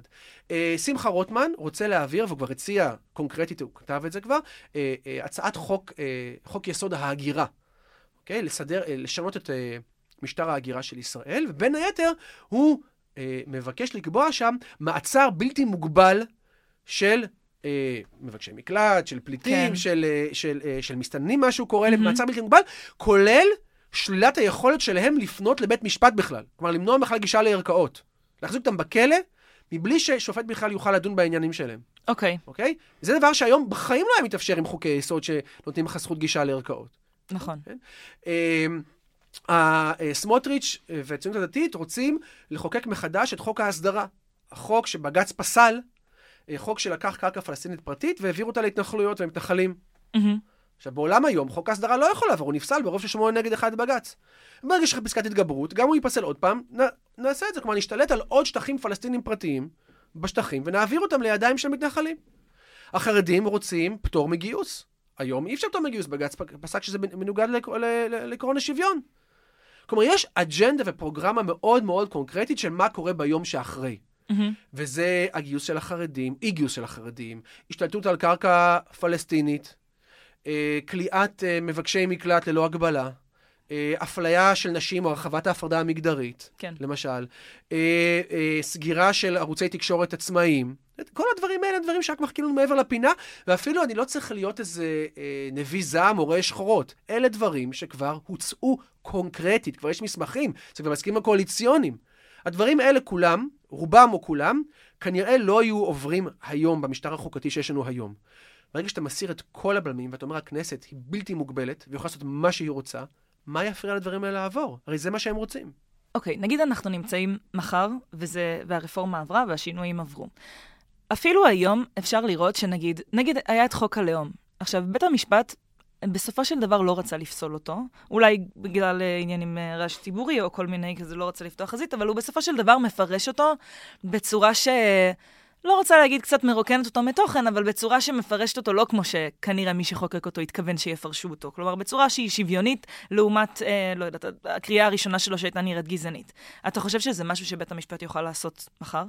אני חושב שזה מאוד קשה לעשות מהסיבה הבאה. במסגרת הרפורמה הזאת, אחד מהסעיפים אומר שבית המשפט יוכל לפסול חוקים ברוב של 15 שופטים שמסכימים כולם, משהו שכמובן לא יקרה, אבל הוא יכול כן. על בסיס הוראה מפורשת בחוק יסוד. אז היום, עכשיו, שאלה מה זה הוראה מפורשת? היום חוק היסוד מגן על כבוד האדם. ובית המשפט אמר, כבוד האדם זה לא רק כבוד האדם, או, או, כבוד האדם מתפרש גם כהגנה על השוויון. נכון. עכשיו, השאלה אם זה מפורש או לא מפורש. שמחה רוטמן, הוא רוצה, מה, מה הוא רוצה לומר? שאי לא, אפשר יותר לפסול דברים בגלל שהם אה, לא שוויוניים. כי הוא אומר, זה לא, זה, הוא יגיד לך שזה לא הוראה מפורשת, רק הכבוד זה מפורש. השוויון בחרנו שלא להגן באופן מפורש בחוק יסוד כבוד האדם וחירותו. Mm-hmm. ולכן, אה, הנה גם האבסורד הגדול, הרי אה, ב... כשחוק יסוד הלאום נחקק, אה, הייתה דרישה מהאופוזיציה להכניס לתוכו גם את השוויון. אוקיי, מדינה יהודית, סבבה. נכון. אבל מה מדינה דמוקרטית? וכל המתנגדים מהקואליציה אמרו, לא, לא צריך. למה? כי ממילא בית המשפט העליון מפרש את הזכות לכבוד בחוק יסוד כבוד אדם וחירותו ככזו שכוללת שוויון. אז אל תדאג, השוויון כבר שם ולא צריך להכניס אותו במפורש. אז מה עושים עכשיו? משאירים את חוק יסוד הלאום, אבל קובעים שפסילת חוקים יכולה להיות רק על בסיס זכות מפורשת. השוויון הוא לא מפורש. ולכן בעצם מנסים, לא יודע אם יצליחו, לבטל גם את השוויון שכבר כיום יש. Okay? אוקיי? ולכן היכולת של בית המשפט לעשות את זה, היא מוטלת בספק. אוקיי, okay, ואתה יודע, יצא לי לדבר עם המון המון אנשים לגבי ה... כי רציתי כזה להתכונן לראיון ולשאול אנשים מה הם חושבים, וכאלה שהם בעד וכאלה שהם נגד, ואתה באמת יכול לראות אנשים שהם בעד הרבה מהרעיונות האלה, מכל, ה... מכל הציבורים, מכל הסוגים, ולמה, אתה חושב שאנשים מה, הם עיוורים? לא רואים את הדברים הממש נוראים שאתה מדבר עליהם? או שאנשים מוכנים להקריב את הדברים האלה ואומרים, אוקיי, כאילו, אני עדיין בעד שלטון הרוב, מוכן להקריב את הכל? למה לא כולם חושבים ככה?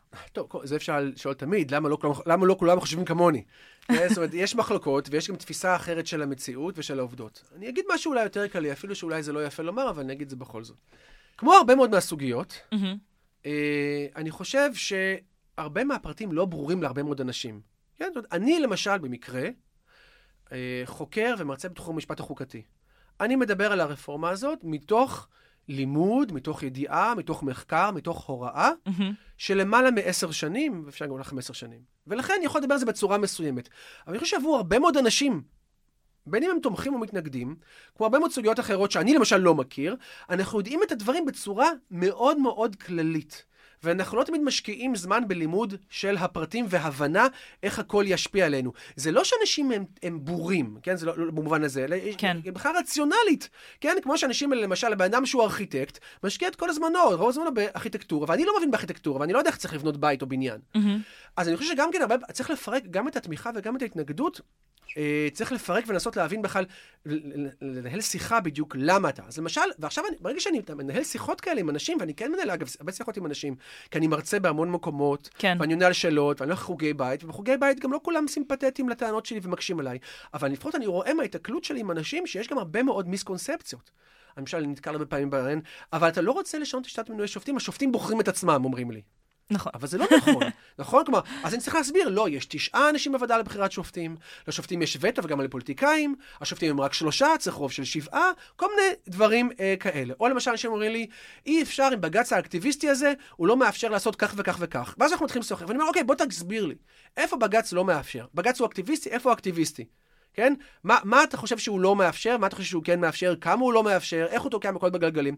אז הרבה מאוד מה, מהתפיסות שלנו נשענות אני לא אגיד, זה ביטוי שאני שונא, אבל כאילו, איזו הנדסת תודעה. כי אנחנו בסופו של דבר, מעט מאוד אנשים באמת מקדישים זמן, שלא כן. לומר שנים, כדי ללמוד דברים.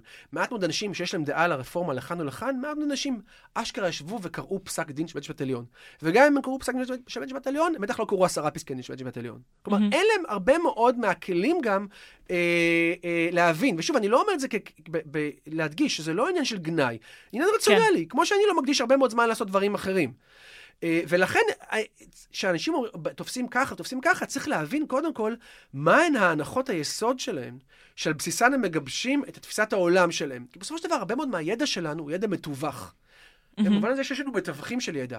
יש לנו גופי תקשורת שמעבירים ידע. אז למי אתה, אז למשל, אני רוצה לדעת, למי אתה, את מי אתה קורא? אתה קורא הארץ, אתה רואה, קורא, אתה רואה ערוץ 14, אתה שומע את עמית סגל, אתה או, או, מדבר עם רביב דרוקר, מאיפה אתה בכלל צורך את, את, את התקשורת שלך? אמ, ומה אתה מבין מתוך זה, ומה הם הפרטים? ואני חושב שאחת אני חושב, אגב, ש... וזה אולי גם להגיד לזכות, אני חושב שאנחנו רואים הפגנות מאוד מאוד מרשימות בשבועות האחרונים, בהרבה מאוד מוקדים. ואני חושב שיכול מאוד להיות שאם את תתפסי כל אחד ואחד מהאנשים שמפגינים, לא כולם יכלו עכשיו לדבר בדיוק באותה רמה של רזולוציה שאנחנו מדברים. אבל הם כן מרגישים שמשהו פה לא בסדר.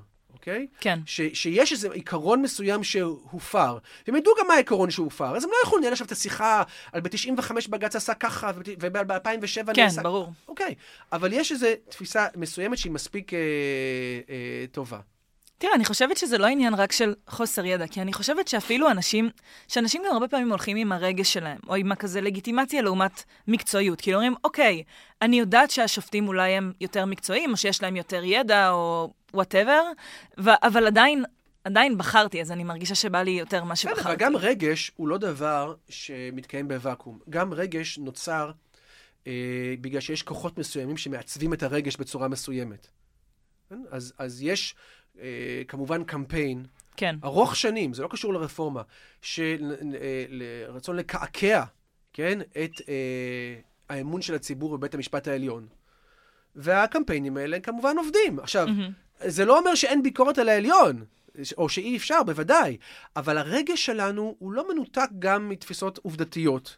כן. אין אפשר לנתק בין השניים, ויש, ויש כוחות פוליטיים, חברתיים, כלכליים, שמעצבים את הרגשות שלנו גם כן. שוב, זה, ואני לא אומר את זה כמשהו שקשור רק למתנגדים של הרפורמה, כן? אז אנחנו יצורים מורכבים, ואנחנו פועלים על בסיס מספר רב של מוטיבציות, אה, ולא כולן רציונליות במובן המלא. כן? Mm-hmm. נכון, גם זה רגש, גם זה המשפחה, גם זה הרקע שלי, גם זה איך אני תופס את המוסדות האלה, כן? אם אני תופס את המוסדות האלה כמוסדות מנותקים, או mm-hmm. מוסדות של, אה, אה, של, של שמאל, או של, של אשכנזים, או מוסדות שלא משקפים, ואני למשל לא נמנה על אחת מהקבוצות האלה, אז יכול להיות שאני גם מרגיש איזשהו ניכור. ניכור מה, מהמוסד הזה, ואם אני מרגיש ניכור במוסד הזה, אני, הסיכוי שאני אתמוך ב, בשינוי של המוסד הזה, באופן שאני אתפוס שהוא יבוא לטובתי, הוא כמובן גדול יותר. אוקיי, okay, אז אני רוצה כן להרחיב קצת על נקודת הניכור, וקצת לקשר את זה למיעוטים. הייתי בהפגנה בשבת, והלכתי כזה עם כמה חברים שלי מהדיבייט, ודיברנו על, אה, על סוגיית הערבים. והיינו כזה, אוקיי, למה הערבים לא יוצאים להפגין? ואז הדבר הראשון ש- שאמרו לי, הם צריכים לצאת להפגין בגלל שב comparative יהיה להם יותר גרוע. כלומר, עכשיו די גרוע בשבילם, אבל ב comparative יהיה עוד יותר גרוע. ואז הייתי כזה, אוקיי, מה יהיה עוד יותר גרוע מהמצב שהוא גרוע כבר היום? ואז גם הלכתי ושאלתי כמובן את עומר מה הוא חושב על זה, והוא אמר לי שהוא חושב שפה באמת יש הבדל בין דיבייט לבין החיים האמיתיים, שאתה לא תצא להפגין אם אתה לא מרגיש כאילו מחובר רגשית למערכת, או שהמערכת עוזרת לך. באיזשהו מובן. מה אתה חושב? הם צריכים להפגין? לא צריכים להפגין?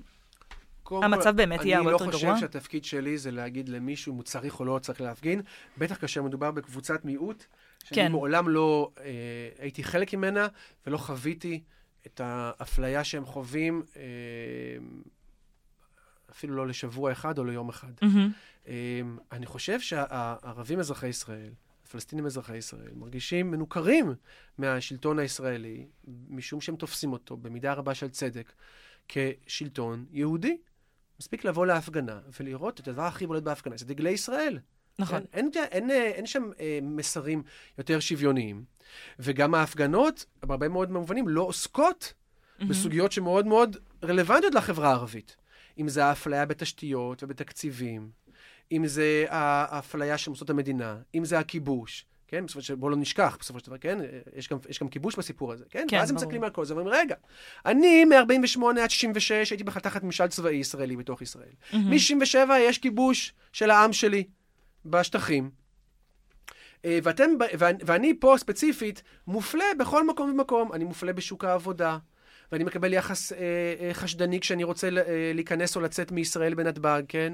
כן. אה, וכשאני רוצה ללמוד באיזשהו עיר יהודית, לא מזכירים לי דירה, או יותר קשה, או יותר קשה לשכור דירה. ואני מקבל את המסר מהפוליטיקאים, לא מכולם כמובן, אבל הרבה, שאני, שאני בעצם, שהנציגים שלי הם תומכי טרור, או שהם מחבלים, ורוצים להגביל את, את, את היכולות שלי בכלל להתמודד לכנסת. מהמם. אז, אז איפה אני בכלל בסיפור הזה? כלומר, אז, אז ברור שאני בכלל לא נמצא בסיפור הזה, וגם מפגינים לא הופכים את הערבים לחלק מהסיפור הזה, כי המסרים שלהם ממוקדים במקומות אחרים לגמרי. הם לא ממוקדים בכיבוש, הם לא ממוקדים בשוויון, הם ממוקדים בראשה של, המ, של המוסדות. כן. עכשיו, יכול להיות שבאיזושהי קונסטלציה, מצבו של אזרח אה, פלסטיני יהיה גרוע יותר. זה נכון, אבל ה- הרמה של הניכור היא כזאת עמוקה, שיכול להיות שהדלתא הזאת, ועכשיו גם מה, שוב, אני, אם אני צריך כאילו, אני לא יכול להיות במקומו ונגיד, אז מה, אז עכשיו שאתה צריך, אז אתה, הוא נגיד חושב מול היהודי, אה, עכשיו אתה צריך אותי, אז אתה בא אליי, נכון? אתה, אתה, עכשיו אתה רוצה שאני אפגין נכון. איתך, ו- ואחזק את הכוח שלך ברחוב, אתה צריך אותי. אבל כשאני רוצה להיכנס לך לקואליציה, אז uh, יאיר לפיד בכלל לא מדבר עם איימן עודה בהפגנה של ראשי האופוזיציה, כן? כן? אתם, אתם בכלל לא נחשבים. אז מה אתם צריכים אותי? רק בשביל לעשות את העבודה שלכם במובן הזה, אבל כשמדובר על שותפות אמיתית, אז אל, אל תיתן לי יום אחד מתוך 364. תן לי כל יום 364, ואז, ואז אני גם אבוא ואפגין אותך, אפגין איתך. ולכן להגיד לאדם שהוא פלסטיני, אזרח ישראל, להגיד לו, תשמע, אבל המצב שלך יכול להיות אפילו יותר גרוע, אני חושב שזאת אמירה במובנים מסוימים שהיא מאוד מאוד גם פטרונית. קודם כל, האדם בעצמו יודע מתי יהיה לו יותר גרוע ומתי לא יהיה גרוע. כנראה שהוא יודע שהוא מבין את זה, אבל יכול להיות שהוא גם חשב שהרמת האמון שלו עכשיו היא גם כן נמוכה. זאת אומרת, יכול להיות שהערבים, אה, אזרחי ישראל, מסתכלים על בתי המשפט, וגם בתי המשפט לא כאלה, גם בית המשפט לא כזה עזרנו יותר מדי. נכון, אולי עזרנו יותר מהכנסת ויותר מהממשלה, אבל זה לא שהוא איזה המושיע הגדול. נכון, בסופו של דבר הרבה דברים שעוברים... אה, נכון, ולכן, ו- ו- ולכן הציפייה שעכשיו אה, הפלסטינים אזרחי ישראל יבואו ויתייצבו לצד אה, היהודים אזרחי ישראל, ב- אה, כאשר מתעלמים מכל ההיסטוריה המורכבת של, ה- של, ה- של, של ישראל, היא בעיניי ציפייה שהיא, איך לומר, אה, נאיבית קצת. ואתה חושב שההפגנות עוזרות? לא, זאת שאלת מיליון הדולר. אה, אני חושב שההפגנות בפני עצמן בדרך כלל לא עוזרות. הפגנה זה דבר, זהו רכיב אחד במסגרת רחבה יותר של מחאה ציבורית, חברתית, פוליטית, כלכלית. מהמם. אם היינו צריכים לסמוך רק על הפגנה פעם בשבוע בקפלן למשך שעתיים-שלוש, כנראה שזה לא היה עוזר. קודם כל, גם הפגנות צריכות להיות רחבות, הן צריכות להיות תכופות, הן צריכות להיות במספר רב של מוקדים, לא ברחוב אחד. כמו שעכשיו, אגב, קורה. כן, יש זה מה בירושלים, שקורה. יש בחיפה, יש ברעננה, יש פתח תקווה, יש באר שבע, תל אביב. הכל טוב. גם תל אביב, כן, אמרתי. ו- וזה דבר אחד. אבל לצד ההפגנות צריכות להיות, אה, אה, צריכים להיות צעדים נוספים. כדי שימחישו גם את הדחיפות וגם את הלחץ. זה יכול להיות, אה, כמובן, פעיל, אה, כתיבה, כן? אה, טורים, מאמרים, ניירות עמדה שמנתחים, הופעה בוועדות הכנסת, הופעה ברדיו ובטלוויזיה. שקורה עכשיו. גם קורה, נכון. התגייסות של מגזרים נוספים, כמו שרואים. מגזר הייטק שמת- שמתגייס, מגזר הפיננסים שמתגייס. חלק מהדברים, הפעלת לחץ באמצעי, למשל, של שביתות. כן, אם ההסתדרות מצטרפת למשל, או העובדים היו משביתים את המשק, או בתי ספר היו מושבתים, דברים כאלה היו מפעילים לחץ. אה, בקונסטלציות מסוימות, כמובן שגם לחץ בינלאומי יכול לעזור, ראינו את זה כבר, שיש אמירות של ארה"ב ושל צרפת, יש אמירה של נשיאת אה, ועדת ונציה שמביעה חשש, יש עוד שם ועדה של האו"ם, יש, יש לחץ, לא יודע אם לחץ בדיוק, אבל יש איזו מודעות בעולם, כן. יש גם תקשורת בעולם שעכשיו עוסקת בזה, אז הפגנות בפני עצמן הן רכיב חשוב וקריטי, הן לא יכולות להיות רכיב בלעדי. צריך להתלוות אליהם עוד אמצעי לחץ, ציבוריים, כלכליים, חברתיים, של עוד מגזרים, והלחץ צריך להיות בלתי פוסק. הוא לא יכול להיות בסופי שבוע, הוא צריך להיות בימי שני ובימי רביעי, ובבוקר כן, ואחר היום. הצהריים. זה מאוד מאוד קשה לנהל כזה קמפיין לאורך זמן, כמובן. אבל, אה, זה, וגם אז, לא בטוח שבסוף זה, זה יצליח, כן? בסופו של דבר, לקואליציה יש משהו שאין לאופוזיציה, וזה 64 אצבעות. אה, אז בסופו של דבר, אם- אם אנחנו הולכים על התפיסה הכי כוחנית שיש, אז מה שהם ירצו, הם, הם, הם יעבירו. אבל אה, אני חושב שנדמה לי שהקואליציה בכל זאת קצת הופתעה מהיקף כן. המחאה. יכול להיות שהם דמיינו שתהיה מחאה, אני לא חושב שהם דמיינו שזה מה שהולך לקרות. אז הנה, עכשיו הם אה, לכאורה אמורים לשבת לשולחן המשא ומתן. אתה חושב שבאמת יהיה שינוי ברפורמה? טוב, זה מאוד מאוד ש... אני חושב שכרגע יש פערים מאוד מאוד גדולים. שה... שוב, זה הכל הערכות, כן? שהמקסימום שה... שאנשי הרפורמה רוצים לתת זה פחות מהמינימום שאנשי האופוזיציה מוכנים לקבל. Mm-hmm. יש כמובן צוותים שעובדים, אה, מי יותר מקורב, מי פחות מקורב. אה, אני לא... אם הפשרה לא תהיה פשרה משמעותית, אני לא חושב שיש על מה לדבר. אם עכשיו אומרים לך, טוב, בסדר, אז זה לא פסקת התגברות ב-61, פסקת התגברות ב-65. לא חושב שזה, שזה ישנה משהו מבחינת mm-hmm. הנכונות. אני לא מזהה נכונות להתפשר אצל אנשי הקואליציה. שוב, לפחות לא כלפי חוץ. יריב לוין, שמחה רוטמן, נחושים אה, להצביע, הנה היום יש קריאה ראשונה. נכון. ואני לא רואה שהיא נכונות, וגם אני חושב שיש הקשחת עמדות מצד האופוזיציה, וזה טוב, ואני שמח ש, ש, שזה המצב, כי אני חושב שבאיזשהו מקום עדיף שהקואליציה תעשה את הדברים שהיא רוצה לעשות, אה, גם אם זה מאוד מאוד, גם אם התוצאה תהיה איומה, מאשר שהאופוזיציה תצטרף, תיתן את חותמת הכשרות שלה למהלך הזה, כשהפשרה שתושג תהיה פשרה לא מאוד משמעותית. ואז זה ייתפס כאיזה מהלך של הנה, הייתה פה כן, איזו הסכמה רחבה רחבה. כן. לא. אז אם אתם רוצים להעביר משהו קיצוני, אנחנו לא נכשיר את השרץ. כן, בוא, אגב, באותה מידה כמו שבהונגריה, בשביל שאורבן רצה לתקן את החוקה, לא, לעשות חוקה חדשה ב-2010-2011, האופוזיציה הייתה מעורבת בהתחלה, בשלב מסוים שהיא הבינה שהיא רק עלה תאנה, היא אמרה לא. אתם רוצים להוציא תחת ידכם מסמך אנטי-דמוקרטי, אנחנו לא נכשיר את השרץ הזה, ידנו לא תהיה במעל. מהותית. אתה חושב שיש סיכוי שמישהו, נגיד, מהליכוד, יגיד לא, וההצעה הזאת לא תעבור? לא, אני לא חושב שיש סיכוי כזה, כי אני לא מבין מה האינטרס של מישהו מהליכוד להגיד, להגיד דבר כזה. קודם כל, אני מניח שגם תהיה משמעת קואליציונית והם יצטרכו להצביע בעד כולם. וגם כן, מה, מה האלטרנטיבה? אדם מהליכוד שמתנגד, לאיפה הוא ילך אחר כך? הוא לא, הוא לא יוכל להמשיך להיות בליכוד, בסופו של דבר. נכון. ומה האופציה שלו? ללכת ליש עתיד? ללכת למחנה הממלכתי, לאיזה מפלגות אופוזיציה, למדבר הפוליטי? בטח אנשים שהם בליכוד, שמחזיקים בתיקים גם, מיניסטריאן, שר הביטחון, למשל, שומעים עליו, או דיכטר, שגם מחזיק ב... שר החקלאות, נדמה לי, כן? או קיש, שהוא שר החינוך, כן? קודם כל, אנשים ש... קודם כל, חלקם, אני חושב, זה אנשים שגם אין להם בעיה עם הרפורמה לגופו של עניין. Mm-hmm. וגם אנשים שאין להם, אז שיש להם בעיה, אז הם, אה, את יודעת, יש להם עוד דברים שחשובים להם, והשרדות הפוליטית שלהם כנראה חשובה יותר. אה, זה לא כמו המקרה של סילמן. סילמן כנראה העריכה שהליכוד הולך לנצח, והיא קיבלה הבטחה להיות שרה, וזה השתלם לה. אם, אם בני גנץ או יאיר לפיד יבטיחו למישהו להיות שר הבחירות הבאות, אני לא יודע כמה זה אטרקטיבי אם, אם אתה חושב שהם לא יהיו בממשלה ש, אה, פעם הבאה. ולכן אני לא חושב שיהיו עריקות מהליכוד, בטח לא בכמות הנדרשת כדי להפוך את הרפורמה הזאת, אבל לא, אני לא חושב שיהיו. אוקיי, okay, ומה יקרה מחר, אחרי שה... אם המהפכה עוברת as is? טוב, מה, ש... מה שיקרה מחר, שאנחנו נחיה בדמוקרטיה מאוד מאוד מסורסת, שיש שיגידו שהיא בכלל כבר לא דמוקרטיה, ללא כל הפרדת רשויות, אה, עם כוח מוחלט לממשלה, זה מה שיקרה.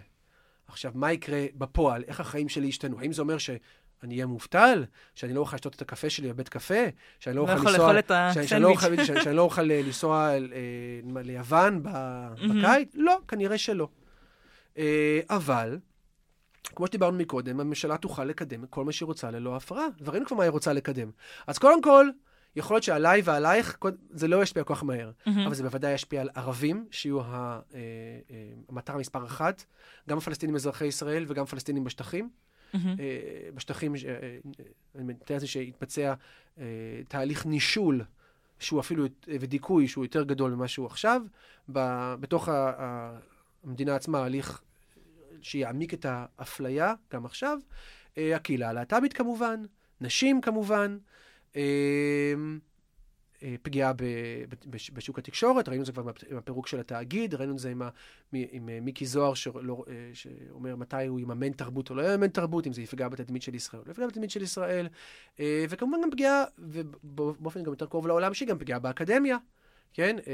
האקדמיה מזוהה כאיזשהו אתר, site, mm-hmm. כן, של איזו התנגדות או של עימות מול הממשלה, ולכן גם הרצון שלהם להשתלט על האקדמיה יהיה אה, מאוד מאוד חזק. שוב, לא ממציא פה שום דבר, אלה דברים שכבר מדוסקסים. איך אפשר להשתלט על האקדמיה?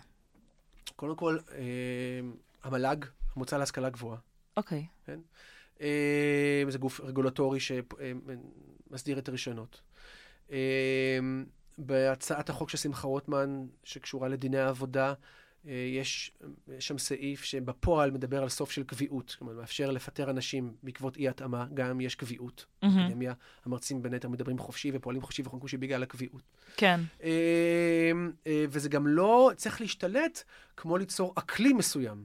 מה מממנים, מה לא עונים. הרי חלק גדול מהאקדמיה בישראל היא אקדמיה מסובסדת, התקציבים שלהם תקציבים ציבוריים. מי שולט על תקציבים האלה? הממשלה. אפשר להרעיב את האקדמיה, לא צריך אפילו לשלוט עליה במובן הזה של, לא צריך להיכנס לכיתה ולהגיד למרצה מה מלמד. Mm-hmm. אפשר אבל ליצור רוח מסוימת, שיש לה אפקט מצנן, שאתה אפילו לא צריך להגיד, זה כבר יהיה ברור מה יהיה המצב. וכמובן, שליטה על התקציבים. פתיחה של מחלקות, סגירה של מסלולים, אה, הקמה של מוסדות. כן. מאוד, okay. זה, אוקיי. לא כזה, זה, לא, זה לא כזה מופרך, וזה גם מה שקרה בהונגריה. אוקיי, okay, אז uh, שתי שאלות אחרונות של שאלות מהבית. Um, השאלה הראשונה היא מכרמל, וכרמל שאלה, האם יש סעיף אפילו אחד עם הרפורמה שאתה מסכים איתו כמו שהוא? Uh, אם הסעיף הזה היה מקודם רק לבד ללא הסעיפים האחרים, כן. אני מניח שזאת השאלה. אז, תראה, אז אני... אני חושב שלמשל, אה, בהצעה של אה, יריב לוין אולי, שרוצה לתחם את עילת הסבירות לסוג mm-hmm. מסוים של החלטות, מדיניות מול פקידות, אני חושב שיש שם מה לדבר. אני חושב שכמו שאמרתי בהתחלה של הפודקאסט, אה, אני חושב שבסוגיית הייצוג, כלומר, כאשר שר חושב, כאשר משר נמנע הייצוג שלו בבית משפט, כאשר היועמ"שים חושבים אחרת, mm-hmm. אני חושב שאין שום בעיה לתת ייצוג לשר, אבל אני חושב שבוודאי בלב של הרפורמה, שקשורה לביקורת שיפוטית, כן. ההרכב שבו בית יפסול חוקים, פסקת ההתגברות, אה, בחירת שופטים, אה, שזה הלב של הרפורמה, כאן אני חושב שאין לי שום דבר טוב להגיד ואין לי שום אה, רצון להתפשר על אף רכיב. אוקיי, ועומר שואל, איך אתה רואה את מערכת המשפט כמושלמת? מה מערכת המשפט האידיאלית מבחינתך? טוב, אני לא יודע, אני חושב שאני, אי אפשר לענות את השאלה הזאת בצורה מאוד מאוד אותנטית, כי אני חושב שלא יכולה להיות מערכת מושלמת. כן, תיכון מוסדי okay. אוקיי. הוא לעולם לא מושלם. הוא גם לעולם לא פועל לבד, הוא פועל מול מוסדות אחרים שגם הם לא מושלמים. ויש דינמיקות מוסדיות, ויש פוליטיקה מוסדית, ועיצוב מוסדי יכול בסופו של דבר לנסות לטפל ב-excesses, ב-excesses, כן? במקומות שבהם, בחריגות הגדולות. לא, הוא לא יכול לעשות הכל. Mm-hmm. ולכן, uh, מה זה מושלם? אני, אני, חושב, אני חושב שיש דברים שצריכים להקפיד עליהם. במקרה של מערכת המשפט, אני חושב שצריך להקפיד על מינויים מקצועיים. צריך, אה, צריך להקפיד על עצמאות של בתי משפט. אה, צריך להקפיד על מערכת, על מערכת משפט שהיא יעילה גם. מערכת משפט שגם נותנת אה, אה, פתרון לבעיות קונקרטיות של אזרחים. Okay. אוקיי. שתיקים לא ייתקעו, שלא יהיה סחבת, שיהיו מספיק שופטים, שבירוקרטיה לא תהיה... אה, זהו, אה, היום היא לא אה, כל כך יעילה. נכון, יש כל מיני בעיות, אני מסכים, אף אחד לא טוען שהיא מושלמת. אבל מערכת ששומרת על שלטון החוק, שהיא עצמאית מרשויות אחרות, שיכולה לבלום אותה בצורה אפקטיבית, שהיא בעצמה, בתוך תוכה, אה, אה, יעילה. כמובן, כל הדברים האחרים, שהיא פועלת ב, אה, בהגינות ובתום לב, ושלא בשחיתות, ולא מתוך שיקולים זרים, ובשוויון. Mm-hmm. אלה הדברים העיקריים שצריכים אה, להיות לכל מערכת שלטונית, ולא רק לבתי משפט. המון תודה שהיית פה. תודה לך. היה לי ממש מעניין, ואני מרגישה שלמדתי הרבה. תודה רבה. תודה, היה כיף. עד כאן הפרק שלנו להיום. מוזמנים לעשות לייק לדף הפייסבוק שלנו שנקרא הקלאש, בו אפשר לקבל מידע על המרואיינים ולשאול אותם שאלות. אפשר להאזין לנו בשלל אפליקציות הפודקאסטים. תודה לעמיחי אבן חן, היועץ המקצועי של הפודקאסט, ותודה לעומר שלבי ולפרופסור צבי כהנא על הייעוץ המקצועי בנושא. נתראה בפרק הבא.